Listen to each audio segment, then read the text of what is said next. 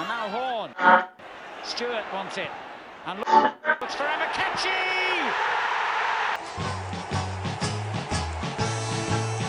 It's a grand old team to play for. It's a grand old team to support. And if you know your history, it's enough to make your heart go. Whoa. Hello and welcome back to the Grand Old Team podcast. I'm Adam Partington and today I'm with Jim Keoghan, author of Everton's Greatest Games, the Toffees' Finest fifty Matches. Jim, nice to speak to you again. Hiya. You okay?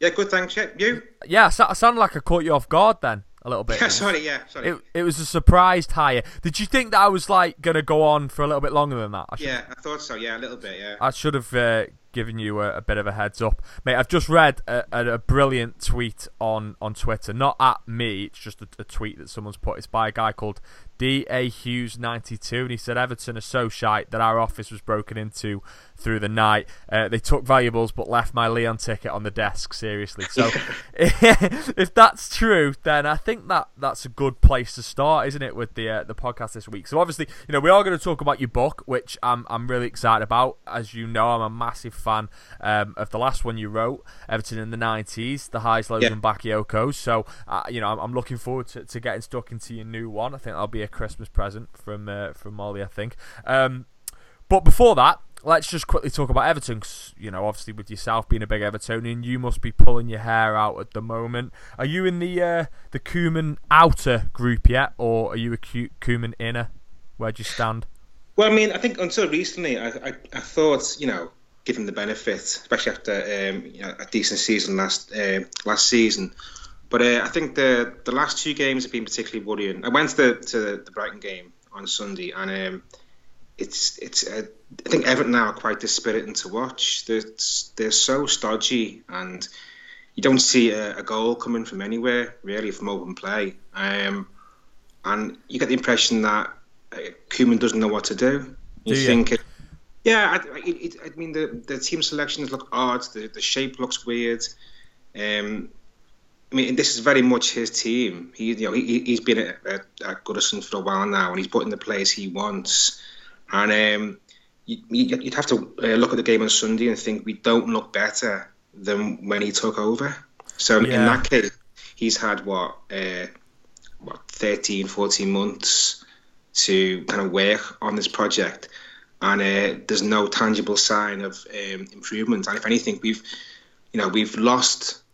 Uh, players who were doing a good job, and other players who were doing a decent job have deteriorated. So uh, you know, it's um, it's worrying times, and I think the last two games were the games we thought we, that we should pick up, you know, possibly six points, uh, and we haven't. And if it, if this continues, I mean, at some point they're going to have to act.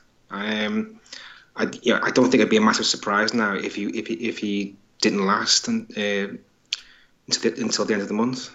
Well, see, it's strange because I did something for Five Live at the weekend, a pre-recorded thing on Koeman's future.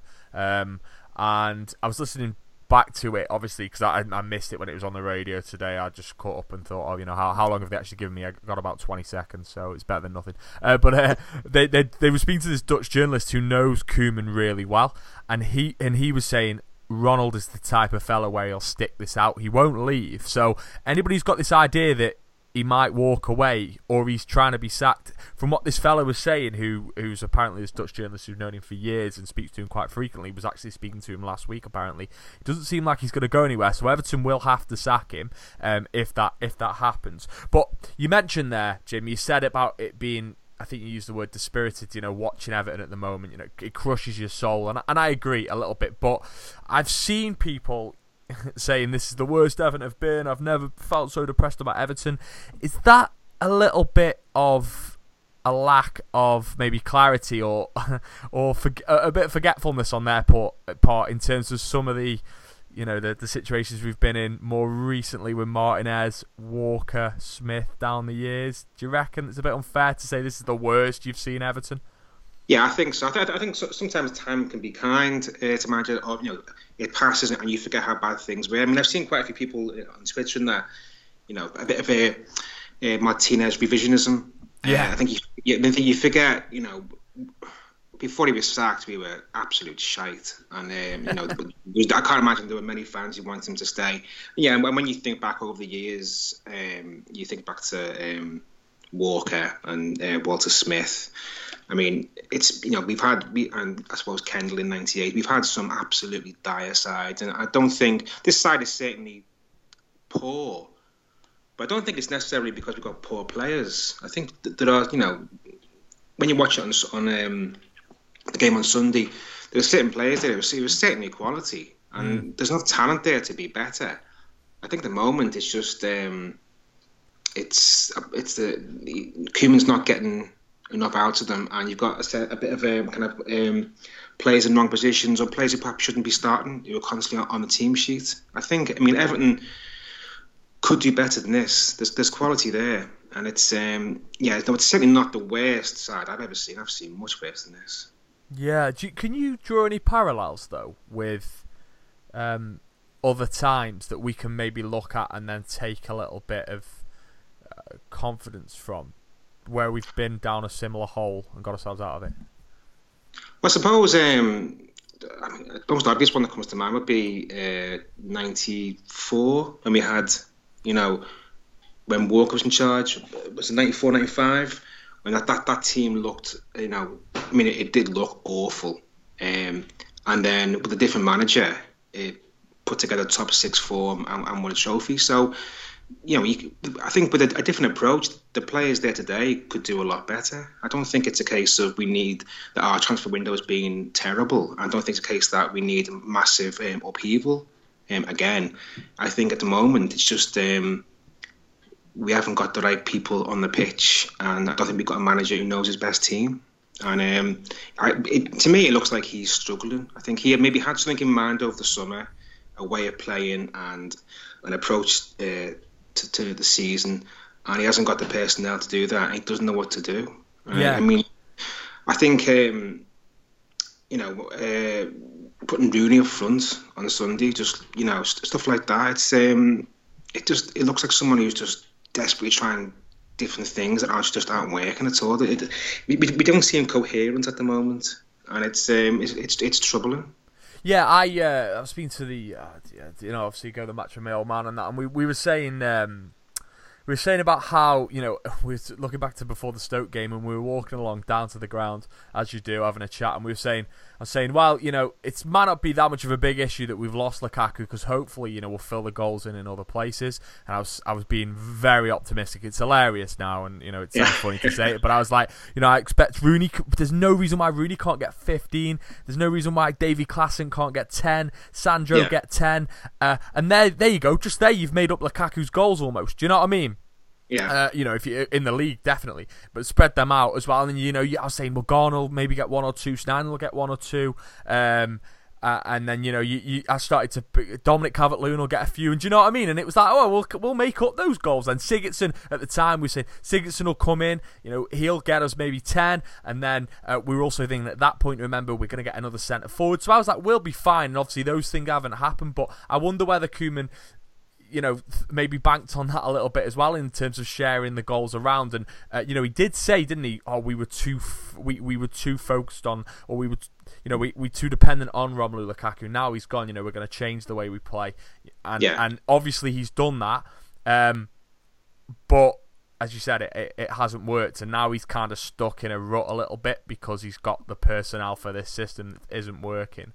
I mean, you know, we could talk all day about the players that potentially he's playing out of position, but do you see yeah. what I mean? So he tried to change. He thought and he said, "I'll go down this road," and now it's too late. But now we're in the middle of the season, and, and as you say, maybe he doesn't have the right ideas to get us out of this mess. Um, you know, what do you just, uh, Jim? Are you? If if okay, so we we accept then that you're probably now falling towards the side of Koeman out. You wouldn't be surprised if he left. What are yeah. your thoughts? Just just quickly before we move on to your book, what are your thoughts about David Unsworth? Uh, I don't think it's the right time.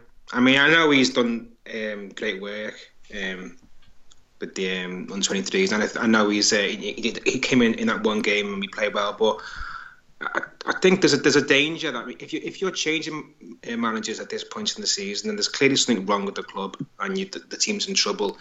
I think to go to somebody with no experience in the top flight or kind of or any top flights would be a massive risk. It could backfire horribly. I mean, if he comes in and the job's too big for him and we keep losing games, then we're going to get sucked into a, a you know a, a particularly unpleasant dogfight in the end. I think if Koeman is sacked, Everton need to make a, a strong statement with the next appointment and, and put a, another competent man or supposedly competent manager. And I don't think. At the moment, I, I think Underwood would be a hugely risky appointment. Mm. But given what he's done with the under twenty-ones um, and the way that he's moulded players, quite a few of those players won the World Cup with England at that level.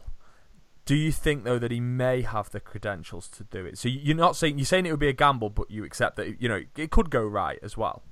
Yeah, it could, I mean it could work. It's just. You know, do you do you gamble with your club like that? Mm. I think it's um, you know if if there was like a, f- a few months of season left and Everton was safe and for some reason there's a managerial change, you think well maybe then. But I think if you know if if we're talking about Koeman going, then obviously it's within the next say month or so. If he went, that'd be because we've lost the next few games, by which point we could be in the bottom three.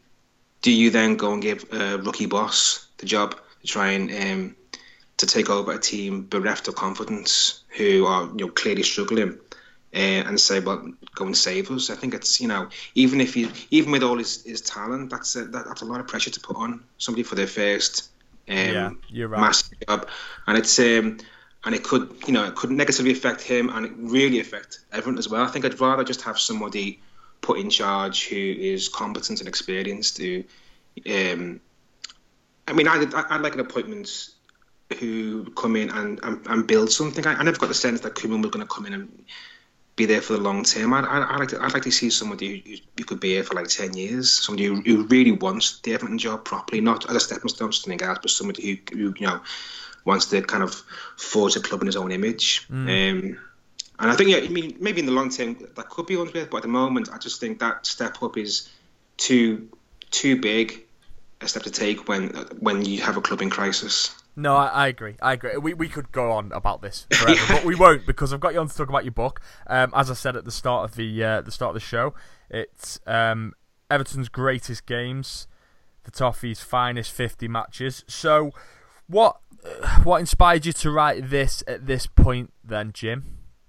Yeah, well, I was approached to write. I was, I was doing the um, the highs lows of Bakayoko's for my publisher, and they do this series, and they said. Um, Is this something that you'd be interested in? And I, I jumped at the chance, really, because it was a great way to really delve into the club's history. Because I think that as a fan, you're often, you, you kind of, your knowledge of the club is shaped by your age. You kind of, mm. it's, it's the games that you go to. You, you, you kind of know, like, I'm in my forties, and so I was kind of aware of games in the seventies and the sixties, but not not not too much. I was mainly kind of eighties and nineties and that kind of stuff. And, um, it was great to kind of get like right into the history of the club and, you know, not just look at kind of the, the, the obvious things like Dixie Dean and that kind of stuff, but kind of look at kind of early uh, terrace heroes and early triumphs and near misses and really get a kind of a massive sweep of um, the club's history, but told through not just kind of a, a straightforward narrative, like sort of Everton's history, but punctuated by these moments of, of high emotion, like league title wins and, yeah, you know, Just, just often just great, just, just great games on their own merits as well.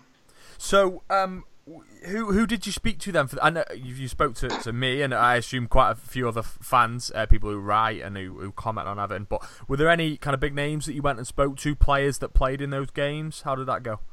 Yeah, I mean, I talked to. I think um, you know, obviously you can't you can't go back too far because the, the players aren't around anymore. But I think I got, I got back as far as uh, I think the eighteen sixties. Talked to uh, Derek Temple. Um, I talked to a few from the seventies uh, as well, uh, Martin Dobson, um, oh, yeah. the eighties, uh, um, Andy Gray, uh, Graham Sharp, Sheedy, quite a few from the nineties um, that I, re- I went back to from my previous books, so like Cotty, um, uh, who else was there, uh, Southall, people like that, uh, and a few of the managers too. I got to talk to Joe Royle and um, and I had a really enjoyable chat with uh, Roberto Martinez as well for uh, kind of the, the more modern era. Fancy that. Fancy that. So who who um, did you enjoy speaking to the most then? Like out of everybody? Because you've lifted some massive names there.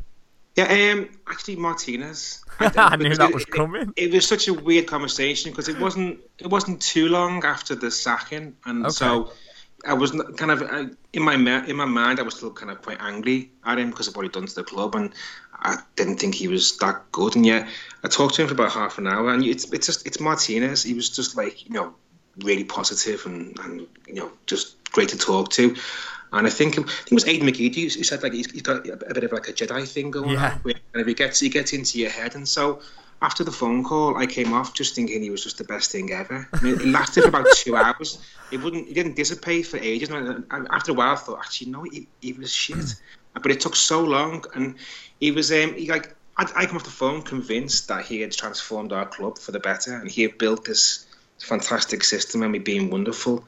And it's um, you, I think you realised, you know, why he hung around so long, because he's infectious. He's so yeah. positive. He's so great at, um, I suppose, kind of building his own brand and, and getting you to buy into it. But um, even though we kind of hoodwinked me slightly, it was just an enjoyable half hour just to kind of talk to somebody who'd been also, you know, recently involved with the club uh, as well. But I find, and also to get his take on what happened was quite interesting. I was going to say. I mean, yeah, of course, mate. That that is, that was going to be my next question. So you spoke to him obviously shortly after he was sacked, fresh in his yeah. mind, fresh in your mind. I remember um, thinking at the time. So I'm going to take this opportunity now. I remember thinking, like driving along, thinking, oh, the autobiographies of the players that are around now at the back end of Martinez's time when it was dragging out and things were going wrong. I was thinking, oh, I'm going to really enjoy reading John Stones' autobiography in, in a decade's time. Yeah. You know about that about that period. So. What did he say? What did Martinez say? I think you get the impression that he just he almost sees that as an unqualified success. it, I, I mean, I, I think maybe that, that's just the man. He, I mean, all he all he saw was the you know, say, say that last season. All he yeah. saw was, was the the two semi-finals um, uh, and the progression of players like um, uh, Barkley and Stones, and also he made reference to the youth setup about how that was encouraged. So. The, I mean, the the horrible defeats and the terrible, terrible performances and the kind of disappointing league finish, that didn't really enter into the conversation. He was just focused. He, he saw Everton progressing. He saw a style of football, an approach to the game, a kind of uh, an investment in youth and um, the possibility of silverware, which, you know, I think he was very... I think he was brought in for, and he said, you know, the club was getting close. I think he felt that, um, you know, with another season... he would kind of get to grips with the problems the club had and, and move further. I don't think he felt that the sacking was uh, warranted. Really? It, it, that's just my take. I mean, you know, I, it, again, he's so endlessly positive that it's um, it, it's just the way he is, and it's yeah. Um, yeah it was, I, you know, his his take on the, on those final what four months. I think very different to most Evertonians. Most Evertonians, you know, it was hell. By the end, he just wanted him gone. But I think he felt that, you know, with a bit more luck and a bit more money um, and another win there, he could have um, he could have worked some magic. It was, mm. it was, it's, it's very strange. Jim, uh, do you think with Martinez, it's his actual personality is charisma, or do you think it's something that he's worked on then? Do you think he's read a few of them like self-help books that you get in the works for like three ninety nine yeah. now?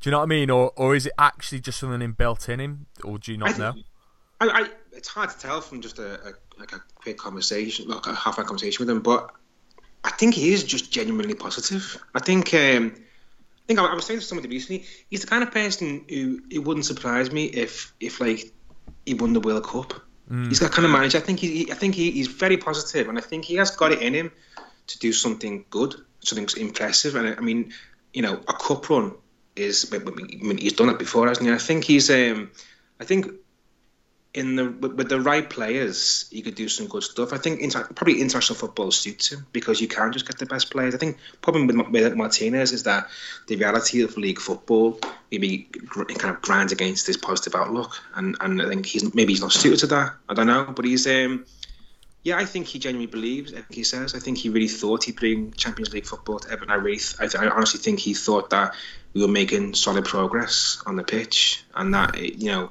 he there's no reason why he shouldn't have been Everton's manager uh, in the following season. How strange. And what about in terms of like some of the more Everton legends that, well, not the more Everton, some of the Everton legends that, you know, you mentioned people like Southall, um, you know, uh, people like that, Sharpie, et cetera. Do you speak to Reedy? Was was he in, was he in this? And I didn't I didn't get Reedy. I mean, I, I, that was unfortunate because he was my hero when I was um, younger. I didn't get him. I got Sheedy. He was uh, he, he was uh, good to talk to. Uh, Cotty was he, he's always good. Um, who else was there? So. Um, Out of Shut those, up. out of those lads, then, you know, did anybody kind of stand out when you were chatting to them? Um, Andy Gray was good. Okay. Yeah, he was. Um, again, it was good to get his take on, you know, that kind of uh, that um, that period. Uh, I think also Joe Royle was good too, because Joe Royle spans, you know, mm. to, you know, as both as a player uh, and uh, also as a um, manager, so you get a very different take on, on the Everton experience. So, so um, you know, and also he experienced, you know, as a player he experienced Everton's decline, and then as a manager, Everton's resurgence, and then it's decline again. So he's really got the full Evertonian experience, I think, as well. So he he was quite good value. So in terms of just uh, what elements of actually writing the book did you enjoy the most then, mate? Was it putting pen to paper, or was it doing those interviews, uh, or was it chatting to like fans and stuff? Because, you know, you, you've spoken about the, the pros and that then and the people that are involved, but getting that fan perspective, was, was that an element that you really enjoyed?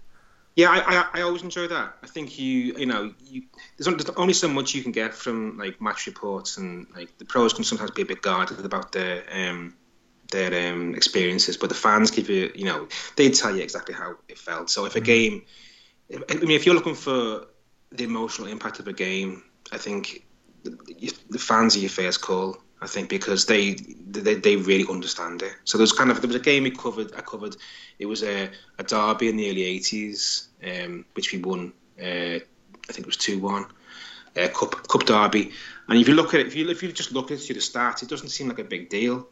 But uh, I interviewed people from uh, when skies were grey, and they kind of really, it, it, was, it was a tough time for Everton. You know, I think it was the, the tail end of maybe the Gordon Lee era, and I think um, we were really struggling and really living under Liverpool's shadow. And so you you you get a, an appreciation of why a win like that matters so much. It would be like, you know, probably winning now, um, and uh, maybe you, you don't get that so much from the players. I think th- these games mean more to the fans. What, in, in your opinion, actually makes it a good game then? Because I was thinking about this. I assume you've included games where we've drawn, or even or even lost, like cup games, stuff that, you know, second leg that we've lost or whatever. Um, yeah. Like the Fiorentina one, for example, that that'd be yeah. one that springs to mind. So what what actually makes a good game, or, or what makes a game worthy of appearing in a book about good games? I, that's, that's an interesting question, because it does vary. Because I mean, there are certain games where you've got, you've almost got to include them. So like when a title's won, when a cup's won, um, and they're all in there. Um, but there are kind of sometimes they're just weird games where you're thinking like, uh, yeah, like uh, defeats, or um, like, uh, or, or um, games where like uh, relegation dogfights. I mean, yeah. I, I had to include Coventry and Wimbledon. I mean, technically they're like they're horrible games, aren't they? Because yeah. everything's gone to shit. But you, you know, for, for, as a fan, if you were there, or even if you're listening from at uh, home, it's just an amazing um, afternoon. You think yeah, of Wimbledon. Like, I suppose it's like saying, like, you know, talking about the greatest days of your lives, and then saying, oh, that day that I had a near-death experience was just the yeah, best day yeah, ever. Yeah, yeah. But it, I mean, you think of Wimbledon. I mean, you know, that's one of the worst occasions in Everton's history. I mean, you know, the, the, about twenty minutes into that game to be two down, I don't think I've ever felt that bad at football. And yet, by the end, you've recovered and they're safe, and and you know, no cups won. You haven't won the league. All you've done is survive for another season. But it's um. emotionally speaking, it's it's hard to top, just to kind of to, for what you feel in those moments. So yeah, it's not just about trophies. And I mean, sometimes it's just games that are just good. There's, there's like cup games from the thirties where everyone just scored an insane number of goals, and thinking they're, you know, that that's a, just as you know, as a punter, you're seeing something different. So it's um, there's all sorts in there. There's, you know, even the, there was one game which could be, I didn't wasn't sure where to put it in. It was the, the Battle of Goodison in the. Um, in the sixties where um, the game got stopped after about twenty minutes because the the, uh, the players were fighting and the fans were fighting. And it's a weird game. No, it's what, not, not necessarily. Game? When was great. that? Sorry, when was that, Jim? I think it's. I think it was sixty-four. I think it was. It okay. was. Um, yeah, I think uh, we were playing Leeds, and I think they'd come for um, to do business, and um, I think I think it was Derek Temple got carted off after being poleaxed by somebody, and then it, all hell broke loose. And it was the first time in English football that um, that, uh, that two sides had been marched off uh, the pitch by the ref, and then. Um, He was going to cancel the game. I think I think, I think it was uh, um, Katrick and um, Levy uh, said, you know, if you cancel this game, there's going to be a bloody riot. So they went out again, finished the game. Everton lost, but the kind of tackles were still flying in. I think, I think there was um, the, the pitch was covered in loose change, and the Leeds keeper was constantly getting belted by coins. So, like, not not a nice game or a good game, but certainly like something memorable. Yeah, something unusual. So there's, you know, it's, it's it's stuff like that. It's it's a it's a proper mixed bag. Um, See, because when when I looked at the title, I thought, uh, is this like the greatest games in terms of, you know, the if you so yeah. Here's another question that's kind of a double question. Did you um did you rank the game? So have you got like number one being like, I don't know, uh, do you know what I mean? Or yeah. or is are they ranked in order, or are they just fifty games in no particular order? What how, how does no. it work? I tried to do. I tried to do um, like a not just make it just fifty random games. I tried to make it also um, kind of illustrate Everton's history. So it's it's it's done chronologically, but like almost like a narrative. So okay, you start with say um, I think there was a it starts with the a cup game against Bolton where the Everton start making a name for themselves for the first time, and then you go into like ah, so it's like a story uh, of Everton almost as yeah. well. Right. Yeah, so the, the first title win, the first derby, first game at Goodison, uh, and, and it, go, it goes through that, and it just and then it, it just it kind of picks um, certain points to kind of, you know, sometimes to illustrate an era, but up, some, some, sometimes you just you just got to have a game in because it's good. So like there was a game in the six four cup game in the thirties that's just in there because it, it was just an insane game where like nobody knew what the scoreline was going to be. It was just goals going in left, right, and centre, and that that went in. But it's um, it kind of it. Aside from just showing these games, it hopefully illustrates, you know, gives you a handle on, on the club's long history, because it is quite a remarkable history. You know, oh, absolutely. I mean, we're very, we're, you know, we're very proud of it, and, and rightly so. Um, yeah, I mean, this, I mean, you know, very few clubs can, um, you know, enjoy such a history. I mean, you know, I think if you look at kind of, um, I covered the first, the first league game. You think of the, like the, the twelve clubs who made up the first, you know, the first first division. Most of them have had, like, you know, crap history since then. They barely won anything. But Everton constantly kind of hanging around and punctuating it with periods of, of, of success. And that's quite unusual in English football. Yeah, I think so. So you, you mentioned earlier on at the, the start of the conversation, you know, you, you were talking about how your Everton experience, and in fact, I'd argue the way that you that you view Everton from a psychological perspective, so... And what I mean by that is, um, and this is all defined by your age. So, for example, here's a great example, in fact. On the train, on the way to Liverpool, uh, first game of the season again, I think it was, and we were talking about Diego Costa, and I was saying, there's no way Everton could sign Diego Costa. You remember when them rumours were floating around, and I was like, there's no yeah. way, there's just no way he won't sign. And my dad was like, why not? Why can't we go and get Diego Costa? And I thought, as he was saying, I thought, this is reflective of our experiences of Everton. My old yeah. man, you know, it was founded as similar to yours, obviously a bit, a bit older, but, um, you know, seventies, eighties, saw that success. I haven't, so maybe it makes... And then this generation now, I don't know what, they're, they're going to be weird because they, they yeah. you know, they've seen some good players but have seen no success. We saw utter... In the night, being a nineties kid, as you as you you know explained really well in your book, saw some of the word stuff. So... Yeah. So, I, so as as we've said, you know, that, that your, your Everton experience is obviously built around where, the games that you've witnessed. But what games from my era, which um, you know, is probably from when did I? I always say like I can't quite remember the F A Cup final. Like, I don't remember it clearly enough. Anything from ninety-six on, I start to remember when it comes right. to Everton. So, what games have you picked out from, from that era up until the present day? Um, I suppose after the cup final, you've got um, well, Coventry ninety-eight. Um, right. Yeah. You've got uh, the uh, the Kevin Campbell derby towards okay. the end of the nineties. Um, the Andy Johnson derby is in there. um, Fiorentina, uh, beating United in the semi. Um, yeah. Now that's uh, see now that there you go. There's a that's a fantastic example. I was waiting for you to get to something where the games you said before that were all really good games as well, if I remember rightly. Um, yeah. Maybe the Kevin Campbell derby was probably just dead scrappy. I can't quite remember it. I However, yeah. you you what? Sorry. It was, I mean, that, that was a horrible game, yeah. Yeah, however, the United semi-final was a nil-nil draw and we got through on penalties, but that's one of my fondest Everton memories. Yeah. And you know what? Sometimes my subconscious like brain uh, tricks myself into thinking that we won a trophy that day because it felt like it. I don't yeah. know about you, but it felt like it. I remember being outside of Wembley and everyone hugging and the sun was shining and, you know, everyone was just going wild. And then we were like, oh, no, we've got to come back and play Chelsea. You win, yeah.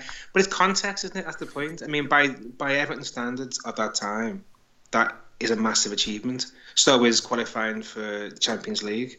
Mm. And it's, um, I think that, that that's what I found interesting, the how, how much context change. Because you would, you know, in, in the...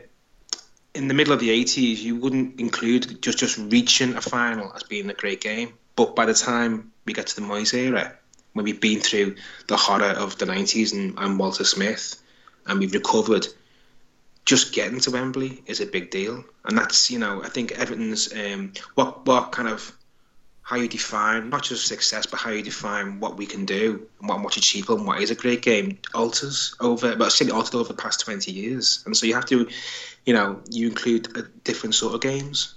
I think you're right, you know, and I think that speaks to the reaction and, and how, how uh, up and down our emotions seem to be as Evertonians now. We're, we're a bipolar fan base now. Yeah. Like, I mean, everybody is to some extent because of social media, but we really are. In the summer, we were talking like we were going to break into the top four, and now we're talking about relegation. Yeah, and I think absolutely. This probably speaks to the fact that we've been starved for so long. And, and this is what I mean. Like, you know, my mate's a Leeds fan at work, and he goes like, you want to be Leeds? And he's got a point. You know, that's bad yeah. in that. But yeah. for so long, Leeds haven't been anywhere. Like we've we've kept on like reaching up and just touching the back of like the top four, top six, if you want to call them that now, and then just slipping away. You know what I mean? Yeah. We have these full storm after full storm after full storm, and eventually that starts to chip away at your your um, your enthusiasm sometimes for Everton and your your. your ability to maybe withstand like the issues that arise as football fans. Do you see what I mean? So then, yeah. when you don't start well, people just flip out. It's like, oh, not again. I've got to go through this again. Do you know what I mean? Oh, yeah, definitely. I mean, I think um, you couldn't... You can, I think the last few months, you can sum Everton up, or what it means to be an Evertonian by the last... I mean, to, going to a season thinking, oh, you know, new grounds coming, and spending loads of money, and great manager, and everyone's going to be great. And then in the space of what, six weeks, thinking, ah, oh, we're fucked and we're going down. And it, that that is that is being able to tell me that, that's just crystallised experience. Oh. The, the kind of the, you know, to go from the heady highs to thinking everything is just gone and oh. you know bleak. And that's I think I think I think I think you're right. I think it's because we're always around. You know, with, with the exception of maybe the fifties. We've always been bumping around, and sometimes it comes off. Sometimes, like you know, like the sixties and the eighties and bits of the twenties and thirties, we do come good. So we know we, we know we can do it, and we know what it feels like to do it. And we're always we always feel like we're in touching distance. That just a bit more, a bit more money, or a different this, different that, we'll be back am- amongst them. I think if we were like you know, a club who won nothing ever, you'd sort of accept it. But we're kind of hope's always there. And that, it's uh, yeah. and then it's always it's often crushed. It's I yeah, know. I think that's, and, that's the frustrating thing that we kind of, um, you know, we are unlucky as well. We do have like sides destroyed by like world wars and you know European. I mean, you know, to have two title winning sides broken apart by world wars, no club's ever had that. And then another one broken apart by a European. That's unbelievable. I mean, the three, the three. You know, three of our greatest sides ever have been ruined through no fault of our own. Yeah. And, you know, no club has that level of misfortune. And um, so Jim, it's, Jim, well, I didn't, I didn't know about. I'd heard things about the Second World War. We had a really good side before. I didn't know we had a really good side before the First World War. So that is, yeah, it just see. This is all built. Even though I wasn't aware of that, that's built into my Everton yeah. supporting psyche. It's just passed yeah. down. My granddad knew about that. My dad probably may have done. And I know about it now. Do you see what I mean? So, like, all this is just passed on in the D N A of Evertonians. Yeah, I mean, I think it's summed up in, like, when people go, oh, typical Everton. That's kind yeah. of, you, you, that's summed up where, where you're thinking, yeah, everything's just gone shit and it's not our fault. And just, and you're waiting, you know, you're so waiting. A little part of me was waiting for this, like, this season. I look kind of, you know, when the, we were all happy. Yeah. And then you look at, you look at the, um, the fixture list and you think, well, that, that, that, that doesn't look good. And then you're thinking, when, when does Europa kick in? Well, that's not good either. You're thinking, I, you know, you could see a situation where we end up in the bottom three by uh, November, and you know, it's it's happening. And you think, you know, I, that, I think you, you're programmed as a polluted to, even when, even when you've got, even when you're filled with hope, a little part of your brain saying, hang on a minute, this could all go to shit quickly, and um, it has. Yeah, you're right. Uh, it, you you're right.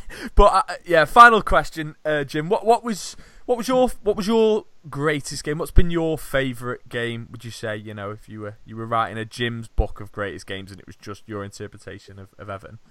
Um, I think for me it's um the Joe Royle derby in um it's, it's, I think it was, was it ninety-four when um he, he took charge. I think that was um I know Wimbledon was. Uh, you know, emotionally compelling, but it was just it was it was exhausting as well. I think at the end of it, I just felt a bit ill. Um, whereas the Joe Royle derby, um, we were uh, we were bottom of the league and um, written off completely, and Liverpool were fantastic. And um, and then he, then he came in, and it was just a, a shock.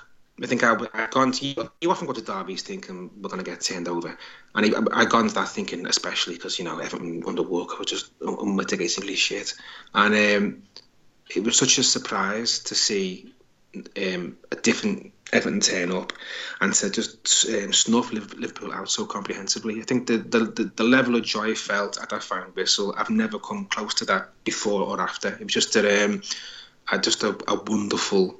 Uh, night um, and and you know not not not a great game of football to watch necessarily, but just for the kind of passion and the emotion and what it meant to the fans at that point in time, because it kind of it gave us hope that we weren't going down. It, it looked like Royle knew what he was doing, mm. and it, that proved to be the case uh, after that.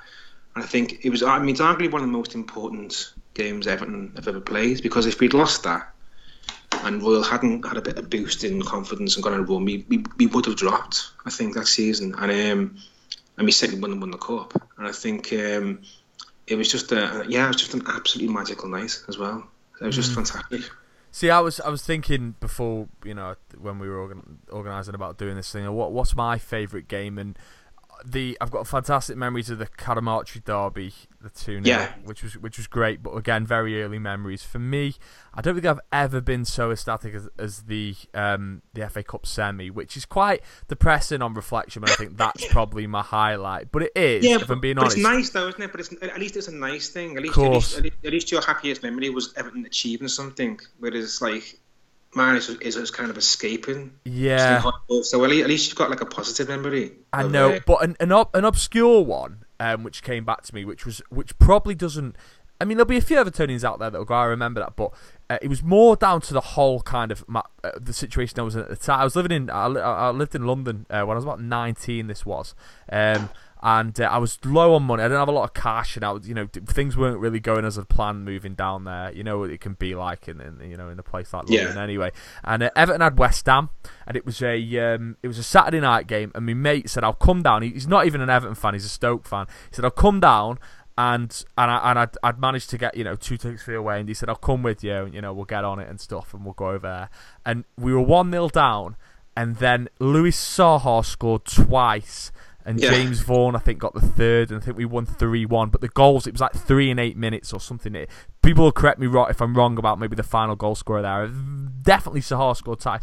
But that, and you know, just like being in that little that little away end at Upton Park, yeah. It's a great stadium, similar to Goodison in that respect, and having them all giving us dogs abuse above, and then just like, you know, the relief and and that that you know that'd probably go down as one of my greatest games, and that's just a league match against West Ham. But yeah, yeah I think it's the whole kind of what you know the situation you were in, what other things were happening in your life at that time, you know, and.